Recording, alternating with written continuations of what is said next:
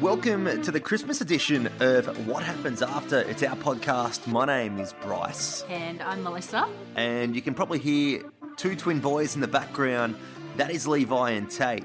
The last time we did one of these podcasts, uh, we actually announced that you were pregnant, pregnant, with twins. yeah. so it's been about six months since we've jumped on here, and we've thought about it for a little while. And we thought, being Christmas, there's a lot going on uh, with our lives at the moment, so we thought it's probably a good time to jump on. Yeah, Uh, that's right, Levi. Levi is saying it should have been earlier.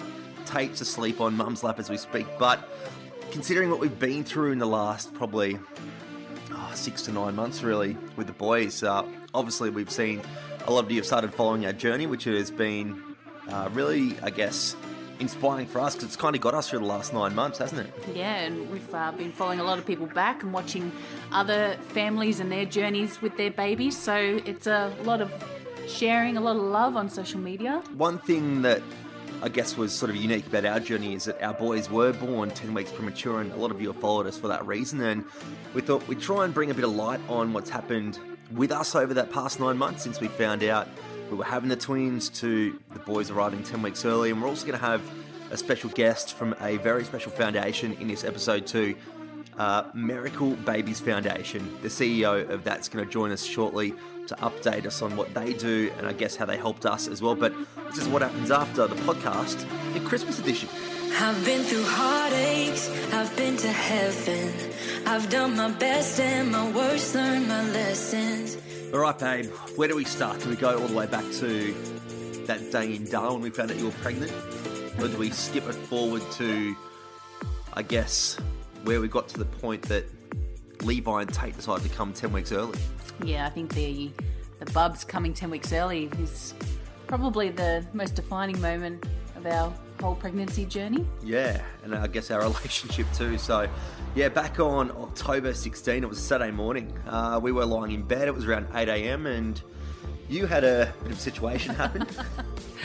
I was just lying in bed, just woken up, and I wet myself. you said to me, I remember because I was still like half asleep. You said, "Babe, I can't stop wetting myself." And you went to the bathroom, and I was like, "Oh, well, like just see what happens over the next like half hour to hour." And then you were panicking yourself because It wasn't. It wasn't wasn't. stopping. No, yeah, it it wasn't like it was just uh, TMI, but it was just a little trickle here and Yeah. there. It wasn't. It, it didn't feel like my water's breaking, and and it's not like how you imagine it watching movies and television shows where it just comes out like a gushing river. like Um, I've seen on The Simpsons, like it just gushes out all over the floor. And no, it was very different. And then I guess we thought nothing of it because we neither, neither of us have been through that experience of witnessing what can happen when a female goes into labour. In fact, I just cried and cried, thinking that Yeah. this is what the rest of our pregnancy journey was going to be like. I, I just thought I was going to be continuously wetting myself from that point on because it was 10 weeks before I was due to give birth.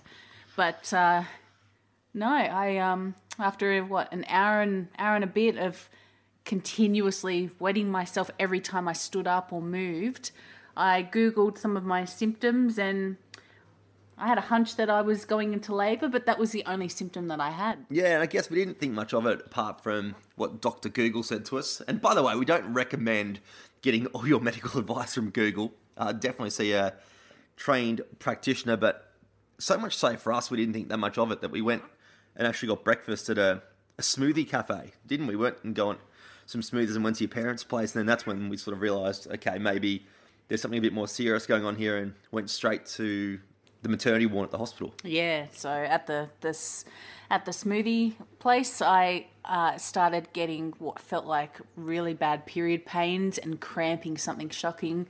Went to mum's, told mum, um, you know, can you come, you know, help me out in the bathroom? I just want to show you something. And then yeah, there was um, there was blood, so we made a emergency dash to the hospital, called Yeah. them and told them we were on the way, and they said come in straight away and they had a look over me, and uh, by that point, I was obviously starting to have contractions, and that was the most painful thing that I've ever experienced.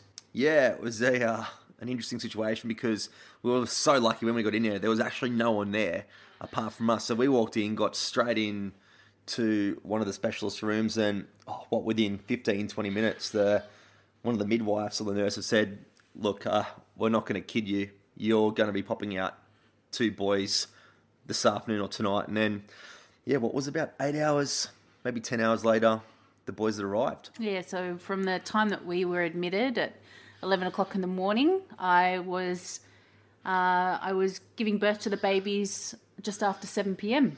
that same day. Yeah, and then obviously, I guess being ten weeks early, we sort of not went into a bit of a panic about it all, but we was just, I guess, you think, is this all right? Because you hear of situations where uh, babies are born premature, and you think, oh, was terrifying. Is there going to be something potentially wrong with them when they come out? We knew they were going to be tiny. Uh, they were born at literally 1.1 kilos. Tate was, and Yeah. Levi was 1.2. 1.2. So, to give you an idea, they were literally almost the size of my hand. We could have carried them in one hand, and um, yeah, they were born in Frankston Hospital, and then I guess they did sort of word us up that the boys are going to be transported to a neonatal unit, so to the NICU, which is basically an ICU for premature babies, and basically give them the best support to try and get through the initial stages of life for them. And yeah, I guess two hours later after they were born, uh, around midnight, they were transported up to the Mercy for Women's Hospital up at Heidelberg. So for us, we lived down in Mornington Peninsula, so it was like literally about an hour's drive or so away, and that was our lives for the next five weeks. Yeah.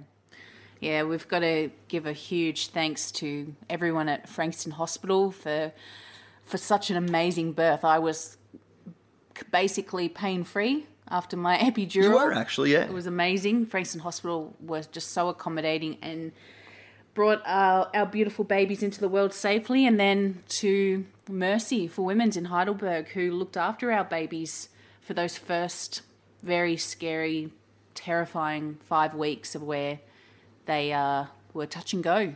Yeah, and I guess that's where I guess you can say it politely. She got real for us really quickly. Nothing can prepare you for your babies going into a NICU unit, but yeah, when we got there and saw what it was like, it just it freaked us out. We're like, are our boys actually alright? Are they hiding things from us? Are they trying to make it sound better than what the situation is? And look, the staff up at the Mercy up in Heidelberg, where the boys were for the first five weeks of their life, they were so good, especially that first week. There was a bit of a scare with Levi having a bleed on the brain, and we Yeah. obviously went straight into panic mode. We're thinking, Yeah. Shit, something's not right here.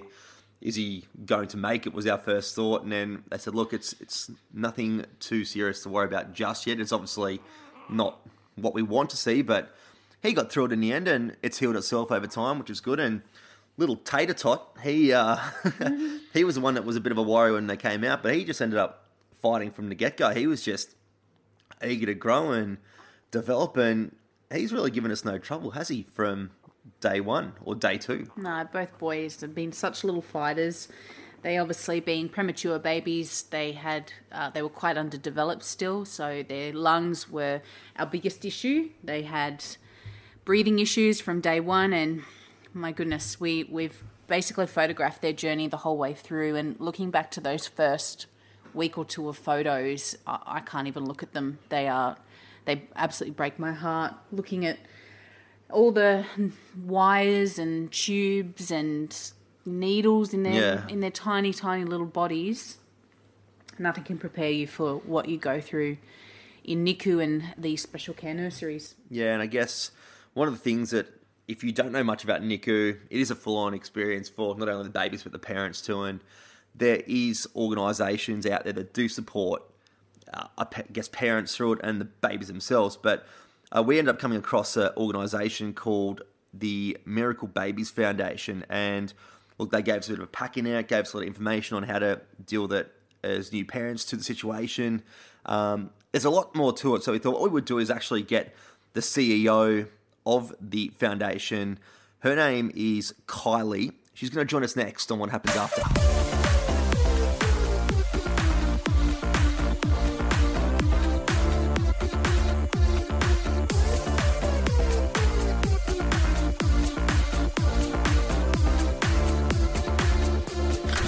So you've just heard us mention about a foundation that we came across while the boys were in NICU. And we thought to try and give you a bit of an understanding of what this organization or foundation does, we'd actually get the CEO on, Kylie Pussell, to basically give you the proper understanding of what Miracle Babies Foundation does, because we can say it from our experience, but we'll get the expert herself on. Kylie, thanks for coming on the podcast. Hi, thanks for having me. Tell us a little bit about what exactly Miracle Babies Foundation does, because we got to experience your amazing work that you do, but We'd prefer to hear it from you because you know exactly what's going on being the CEO. So, Miracle Babies, we started in 2005 and we started by a group of parents who had had a premature or sick newborn ourselves. So, I really brought different experiences to the table and to be able to showcase things that might have helped us, things that were great, things that sometimes weren't great, um, but how we could make those improvements. And from there, we just started building on. Um, parent support programs over the years, resources, advocacy, uh, research. It's just been such a gap in the Australian health system to have that parent voice. And yeah, Miracle Babies has been able to do that nationally and still a lot to do though. We're first time parents, as you well and truly know, but there's obviously a lot of development happening with, I guess, giving birth to uh, babies and whatnot with newborns. And I guess what happened 30 years ago is very different to what happens now, for example. And that's where you guys actually come into play a lot more than you probably would have back then, I guess. Yeah, completely. Over the decades, you can see the changes, and from you know parents not being allowed into the NICU or being treated as visitors, um, you know FICARE, which is family integrated care, but also that parent voice and and people sharing their stories has really changed the way um, that we see parents treated in NICUs, especially here in Australia. And and now you know you're more part of the healthcare team. Um, you know, you're there, you're encouraged to be there as much as possible to do the cares for baby, you know, get involved, change the nappy, have kangaroo care cuddles, um, and just start that bonding process so much earlier on. And we know through research and, and you know, long-term outcomes that it's so much better for the babies, but also for you as parents. How can people get involved with your foundation, Kylie? Yeah, there's lots of ways people can support. We have um, obviously fundraising options that you can do through the website or you can contact us. And people can do their own external fundraiser. They can raise funds with family and friends, which is always fun, or you can simply donate and become a regular giver which obviously helps us be able to budget and forecast and help the areas that really need more services and resources. And and even if it's not financially just getting involved and sharing and spreading the word is so important as well. And and letting people know because um, you know most people when you have a premature or sick baby it's not something you're taught or you're told about. It's usually quite a sudden real emotional yeah. shock so being able to have someone say to you, hey, you know, reach out to Miracle Babies and they can give you some support to someone who may not be aware of us is always great as well. And COVID no doubt would have had some sort of effect on how you guys operate amongst the hospital system. Uh, how much so has it actually affected you guys, I guess, as an organisation or a foundation? Yeah, it's been a pretty tough years, I think, for everyone, not just um, us, but in the not for profit, but also for families, you know, and workers right across the country and the world. We were um, we're in a position March last year, sorry, where we had to suspend our hospital services. And then pretty much since then, they've been stop start, whether it's been in hospital or in the community. And we've just been really adapting in, you know, whatever restrictions are put in place at the time and how can we continue to support families, but, you know, from a distance. And that's where um, we've been able to deliver a lot of online services and move a lot of that connection and interaction to, you know, a bit more one on one than in the hospital setting. But yeah, the visiting hours and what's happening to parents across the country. And, you know, it's just heartbreaking to see. And, you know, we're always working to to try and get that change back to, you know, having full access as quick as possible. We know what we went through while in the NICU. And I guess when you go through the Mercy Hospital, for example, we used to see a lot of stories of other babies that had gone mm. through and other parents and their journey.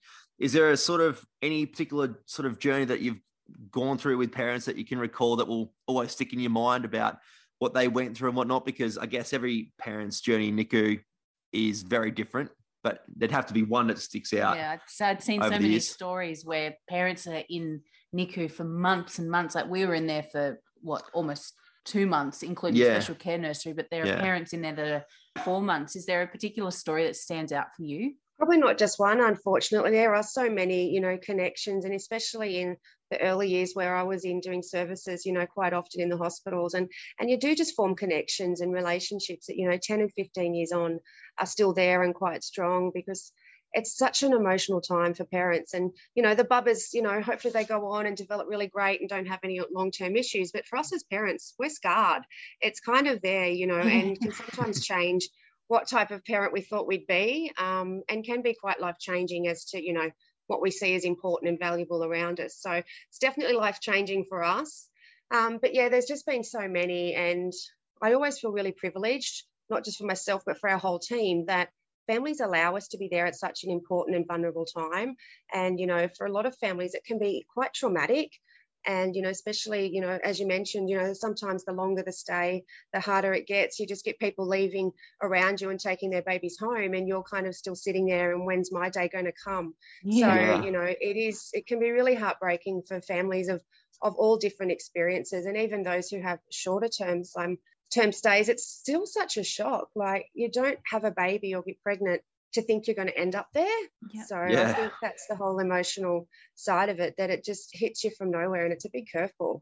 Well, we're very lucky. We got our Christmas presents earlier with the boys coming home before Christmas. So I know we're looking forward to the Christmas period, as no doubt you guys would be as well with the Miracle Babies Foundation. Look, I'm sure there's a lot of people that would love to be able to help you guys out. You can obviously find the foundation on Instagram at Miracle Babies Foundation, but also the website too, Kylie. You might want to give that a plug and people can reach out to you through there. Yeah, miraclebabies.org.au. And what we also have, and even though we might be having a bit of a break from the office over Christmas, our support line is still available. So that's 24 hour support. And that's for parents and that's for extended family and friends as well. Because sometimes, you know, it might be your sister or your aunt or your mother that might want to know how can I support my child who's watching their child and, you know, in such a tough time. So that support's there for everyone. And that's um, 1300 622 243. And sometimes just a listening, friendly, supportive ear can, you know, just make that moment a little bit easier. So please reach out for anyone if you do need any support or you're helping to support someone close around you. Well, Kylie Pussell, you guys are literally yeah. modern day angels in the real world with what you do with newborns. So uh, thank you for jumping on our podcast. We really appreciate it. You're the CEO of Miracle Babies Foundation. You're a very busy woman, no doubt. And obviously Christmas time too. It's very hectic and babies don't stop coming out, as I said earlier, but you guys don't stop either. So uh, thanks very much for coming on, taking the time, and I guess spreading awareness too about what the foundation does. Thank you so much for having me, and Merry Christmas to all of you on your first Christmas with your bubbers, and all your listeners as well. Merry Christmas and stay safe and healthy.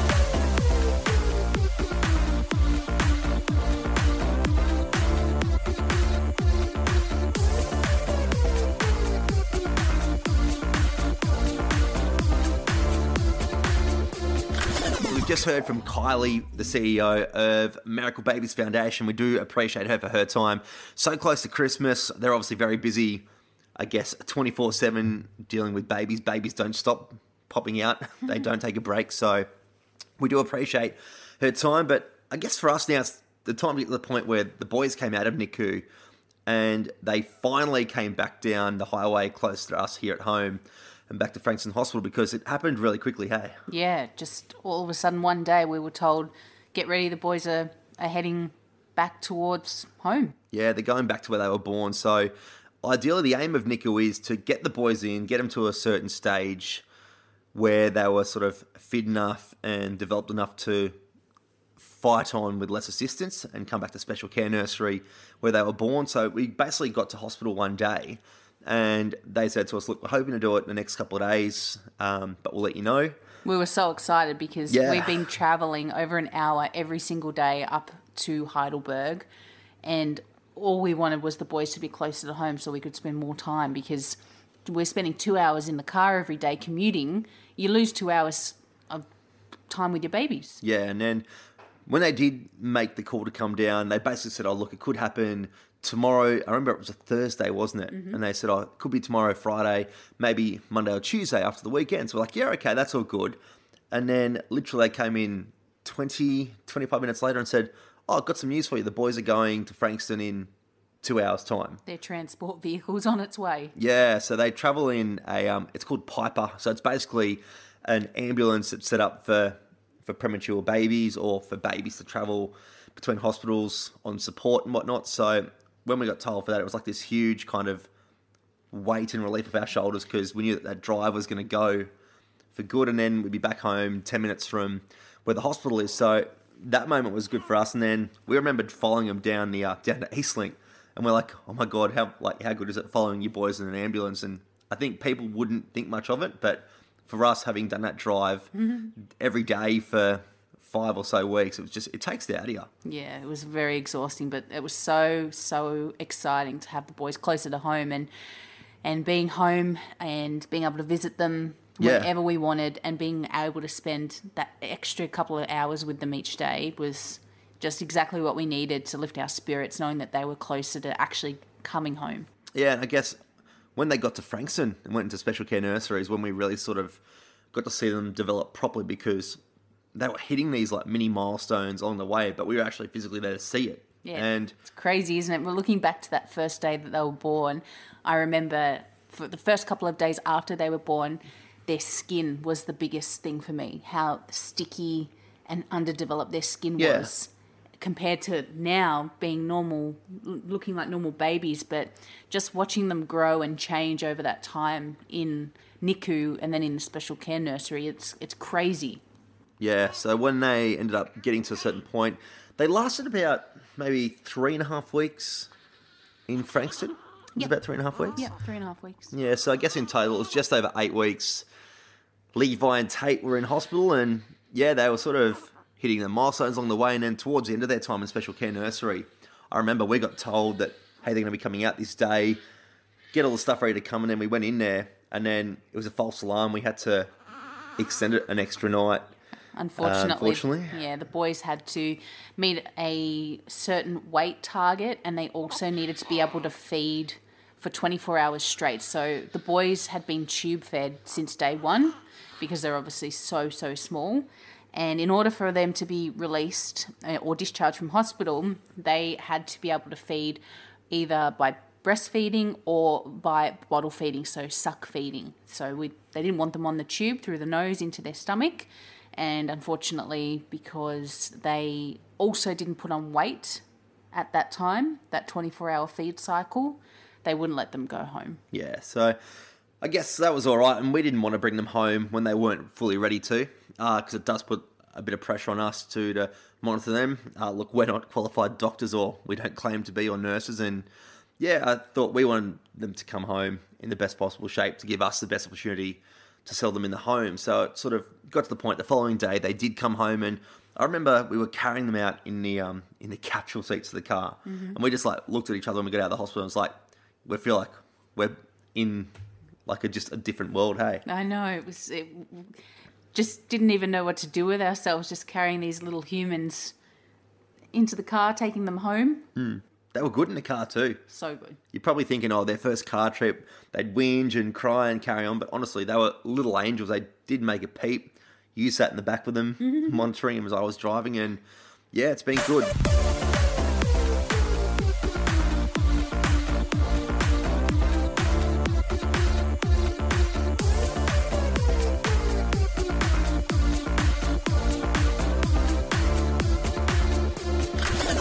The boys have been home now for two weeks. Yeah, just over two weeks, and it's been good. I guess we've kind of used the opportunity to sort of just really lay low as much as possible, um, and kind of get used to settling the boys in, getting on a bit of a routine with them. And yeah, I think a lot of people thought they've been in hospital up until recent times, but I guess we're good at keeping secrets when need be, and yeah, managed to avoid that news getting out because we were really pushing for that time, just basically the four of us to settle in, get sleeping patterns right, get the feeding patterns right too, because they always said to us, the nurses at the hospitals, that when we brought them home, it was kind of like resetting and restarting again because they're so used to the noises in the hospital, being in constant light, hearing nurses talking all the time, and being hooked up to machines and whatnot, and they weren't going to have that here at home. Yeah, yeah, it's been a been a very funny transition. We definitely don't have a sleeping or a feeding schedule down pat. It's very unpredictable with the boys, but we're trying our best. It's it's it's so rewarding, but it's very hard as well. Very hard. Should we talk about the first night? We brought them home. So the boys came home in the morning, um, and we had basically half a day to sort of settle them down and get used to them. We thought, oh, they're, they're pretty good. Like they're They pretty are. settled and They're whatnot. good babies. And they are good babies. They're such good babies. But that first night, how many hours sleep did you get? Uh, I I think I got five minutes. yeah, and I think I had about two hours max. Yeah. Yeah, it was the one of the hardest nights, and it was to be expected. Their first night being home, but I obviously was getting up and just looking over them to make sure that they're breathing, as any new parent does when uh, they've brought their babies home for the first time, and making sure that they're they're sleeping right and they're swaddled correctly. It's a it's a very scary time that first night of sleeping. And I guess if you are a first time parent, listen to this. You're probably going to experience the same things that we have. I know that I've got plenty of friends that have had children and speaking to them regularly to get their advice. Like they said the same thing to us. I said, look, the smallest thing you think is a huge possible deal and it's nothing. I think because you can't spend 24 7 with them in the hospital with COVID regulations and whatnot, you kind of you don't see the full picture. Like for us, we hadn't and didn't have an opportunity to really see them overnight Yeah. as such. So we always had heard from the nurses that, oh, your boys, Levi and Tate, they love a good chat at night. They're very noisy. And we're like, well, they can't be that noisy. Like, they're premature babies. My goodness. But uh, we were very much wrong about that, particularly on the first night. We got that firsthand. I don't think I've really slept since the boys have come home. Uh, what's probably three hours is probably the max I've ever slept. Yeah. So the boys are very, very noisy, grunting, groaning. Any, any, any sound will just trigger me to wake up. They're very, very, very noisy boys. And see, I'm, depending how you look at it, I'm lucky in one sense that I'm a deep sleeper, but also unlucky for Liz's sense because I don't really hear it. So I go to bed and I crash out and you hear everything. I think we've got some audio of what the boys actually sound like. yes, we do actually. Not well, you can hear it here, but also listen to this. This is when they're at their peak performance time, we call it, when they're very chirpy. So particularly at night time, we get a lot of that, and we deal with it the best we can. We kind of laugh, but I think we're laughing because we're just like, oh my god, are you going to take a break? Because it's really funny. The boys during the day don't make a peep. No, no peeping at all. They're so quiet. They they sleep so well. It's just at night they just seem to come to life. And the nurses did say that it's very common with preemie babies to be so noisy, just trying to find their voice and all the different sounds that they make. But our boys seem to set each other off. One makes a noise and the other one is responding. And it's been good because when you come home from special care nursery, in our situation, we were um, put into a, I guess, a program, a sort of hospital at home program. So the boys were still patients at the hospital, but they were under our care with a nurse coming out daily to check up on them and do examinations and that. So that was good. And they kept saying to us by the day, oh, how they going? How they going? We're like, yeah, they're pretty similar night by night. And they said, oh, look, things will ease up. And we've had other parents reach out to us too on social media and people that we know. And they said, look, it does get easier. And it definitely is getting easier. I think the more you get used to it, I think is what makes it easier. Yeah, for me, it's uh, it's it seems like we have one really good night where the boys sleep really well, and then the next night, it it's a shocker of a night, uh, and I definitely find it really difficult at times. I'm a person that really loves, you know, a solid ten to twelve hours of sleep. I'll never have that again. I, I'm aware of that, but I remember the I think it was the third night. I remember the boys just wouldn't settle and they were they was they do it they had this little squeal that's high pitched and It's Levi that's got the squeal. yeah and i just remember lying on the couch trying to calm i think it was levi down and i just broke down in tears and sobbed and sobbed thinking i'm not going to get any sleep and ma- getting myself all worked up and overwhelmed and yeah i was right i didn't sleep at all that night but just that pressure of you know i don't, I don't know why my baby won't calm down any first time parent knows how how bad you feel. Do you remember what the issue was that night though? We lost one of their dummies Yeah. at your parents' place. We took the boys around to introduce them to his parents, and we lost a dummy. And it's very hard to get the preemie-sized dummies that are small enough, and we could only get them from the hospital, and we couldn't get a hold of them to get more in. So we basically had to share a dummy for a night, and both boys just, particularly that night, were really interested in having a dummy. So uh, that kind of made it a bit worse than what it was normally. But I guess now that we've sort of had them home for for two weeks, do you reckon it's got easier? Yes, some days are better than others. For me, I think it, it it's just a day by day situation. It's it's definitely the nights that are harder. The days the boys are so well behaved, and you know you seem to come to life after that nine ten o'clock in the morning window, and you Yeah. you know you have a coffee and you you're you're set, you're right to go. Um, but then, yeah, I, I seem to get a little bit nervous at nights, knowing that is it going to be a good night? Am I going to be able Yeah. to get even just an hour or two of sleep? Every day's uh, every day is interesting. Can I ask, what is your least favourite part so far since the boys have been home? It's definitely the lack of sleep. I, after speaking with the nurse, there was a day where I broke down with the nurse, and I just hadn't had any sleep, and everything was just kind of piling up on top of me. And you know, as I said, I love sleep, and it's just not something that I'm able to have at the moment. And sleep deprivation is real, and as the nurse kept saying, it's a it's a form of torture, and she was absolutely right. It um, it can be really really hard sometimes, and I don't think that will get any easier until until they get a little bit older. What's been your favourite part? Oh, everything. Everything? Yeah, everything, uh, even the sleep deprivation. Just you know, I know that I break down in tears waking up in the middle of the night, but you s- just look at your baby's face and it's all worth it. And you can hear Tatey in the background now, oh. agreeing with mum. You do Yeah? You, you're Are you some, agreeing? You're fluffing. You're doing some fluffs. Are you going to all fart on the podcast? No. you probably will.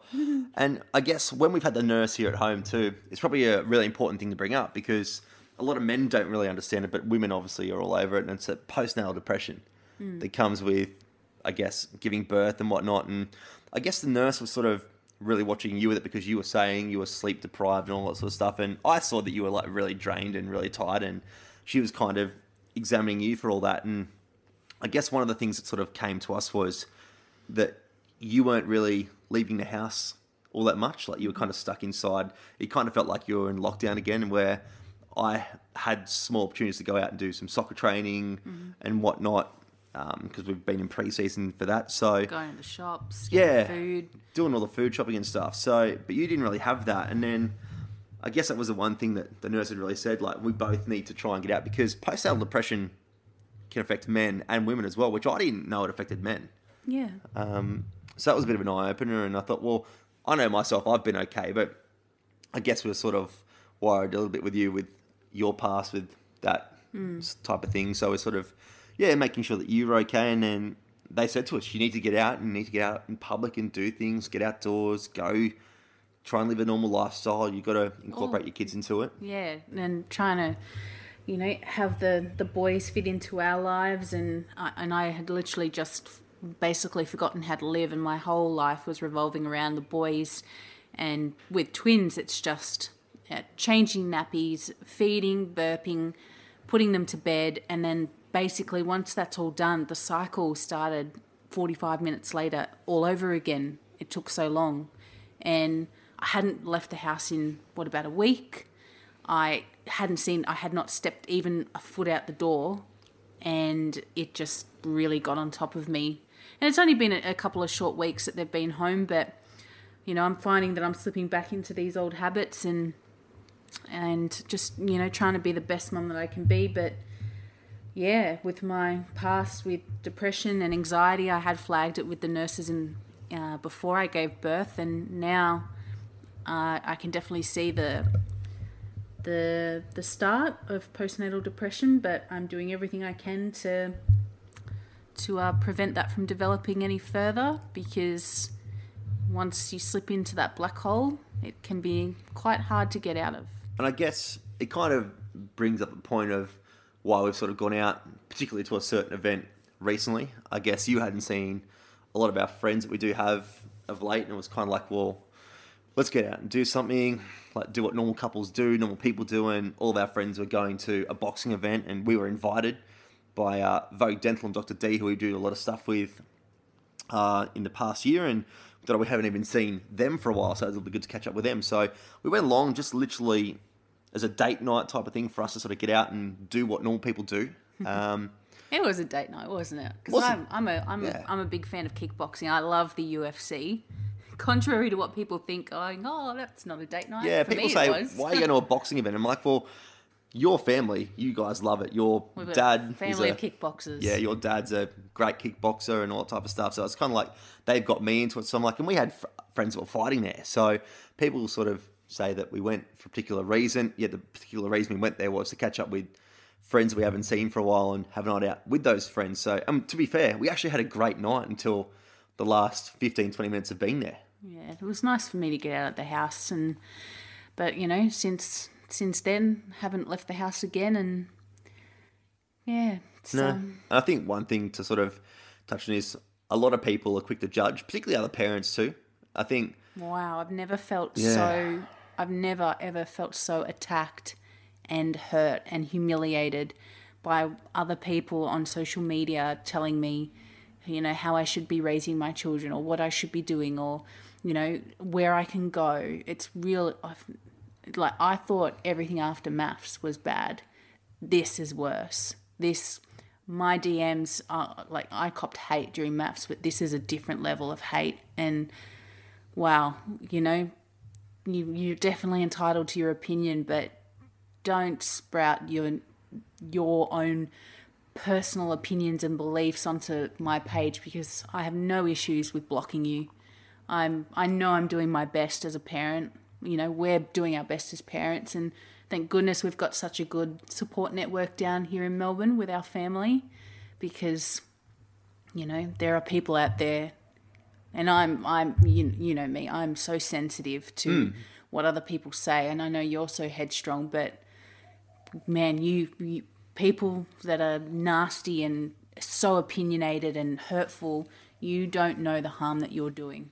I don't. I think just because people want to share their opinions, like people are entitled to opinions. There's no doubt, but it doesn't mean that you have to share it all the time. And And call, and just use vile, vile, vile language. well, I think one thing we discovered in the past week or so, you could say, is that just because you're a parent doesn't mean that you're an expert. As you said, like just because you do something a certain way doesn't mean one it will work for other parents and their lifestyle, or it's the right way to go. Like I guess if we knew situations on parents that were commenting towards us saying you shouldn't be doing this, I'm like, well, I'm sure that the things that you do that we would frown upon and say, oh, well, why are you doing that? Like you know for what? example, yeah, I, what's what? This is a perfect example. I put up a photo of myself holding a, a, a cocktail yeah, from a weekend out a few weeks ago. And my goodness, how many people said, you know, what kind of mother are you? Why are you going out and leaving your boys at home?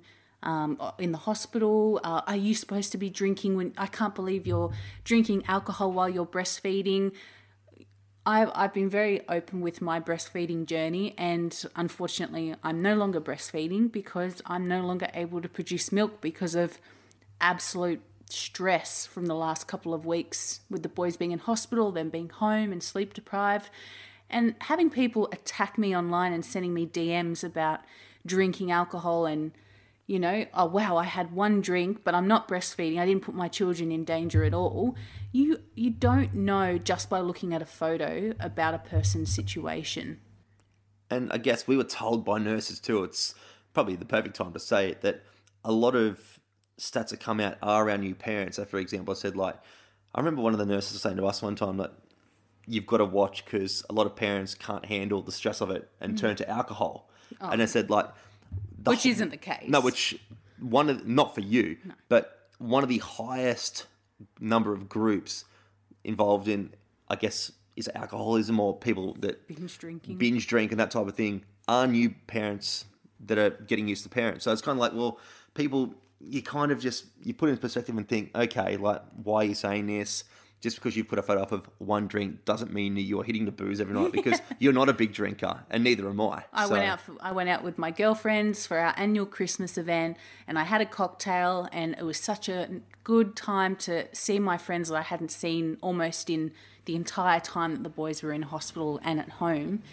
And you know what? The the funny thing is, I'm a part of a few groups mothers groups. yeah, online and looking through Facebook and looking at these twin pages and these mothers pregnancy groups. And, you know, I, I've seen so many parents or, or mothers post, um, I'm, you know, 10 weeks pregnant and I really want a cigarette. I'm, a, I'm I've always been a heavy smoker and I, you know, I just caved and I had a cigarette. Now, imagine me jumping onto that page and going, "Oh my goodness, you are so disgusting. I can't believe you smoke," or, you know, just spreading so much hate when you know, I don't know what that mum's going through, and, and not that I condone that situation, but there there's every parent is different, and if you choose to smoke while you're pregnant or you know with a newborn at home, then that is your choice. My opinion does not matter, and I'm not going to get onto someone's social media page and just project that.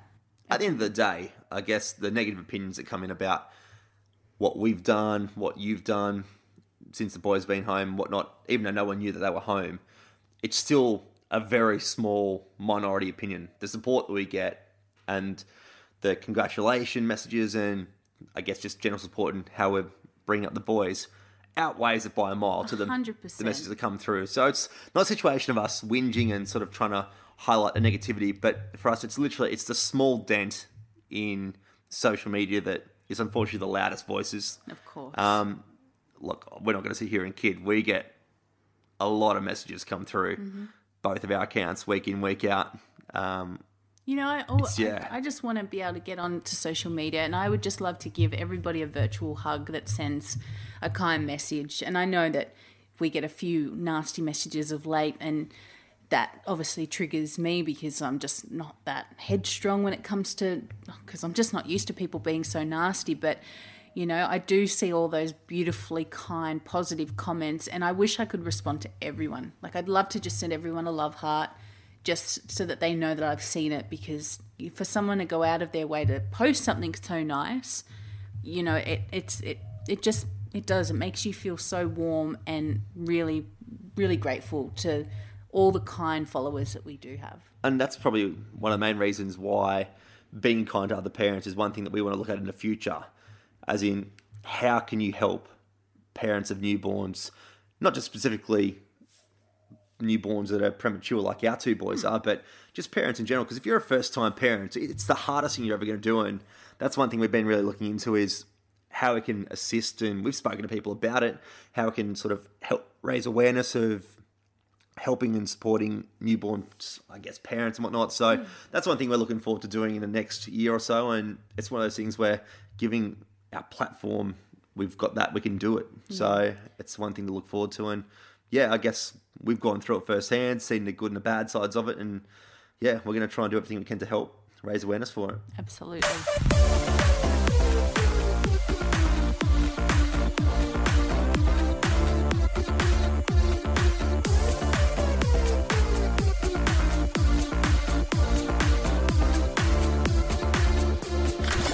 Hope that you've enjoyed our Christmas edition of the What Happens After podcast. It has been about six months as we hear Levi chiming in in the background. Tate's fast asleep on mum's lap as we speak. But we just want to give you an insight into what it's been like for the last six months.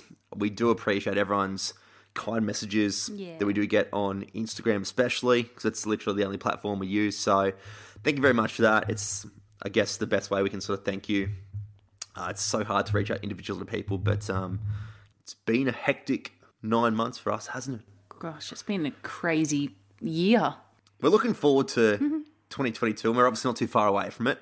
Uh, we want to wish everyone that's listening to this a very Merry Christmas, Yes. uh, a very safe, festive period with family and friends, and hopefully you're in a situation like we are now where you can see your family and friends. My Yeah. family's all down here on the, from the Gold Coast at the moment, so I'm really excited. I haven't seen them, geez, since before MAFS started on TV. My nan and poppy have come down from Sydney, so we're going to have a huge family Christmas for the boys this year. It's going to be massive. Their first Christmas. We're super excited. And look, uh, I guess we're excited too because 2022 is a brand new year. There's a new MAFS series coming up, which will Thank the Lord. which will hopefully put us into the background long gone, which will be fantastic for us because then we can just live a normal life or whatever normal looks like for us. But at the same time, too, we have got some exciting announcements coming up in the next couple of weeks to look out for. Uh, one in particular is huge. yeah, Probably can't play it down any more than that, but it's a it's a big deal. So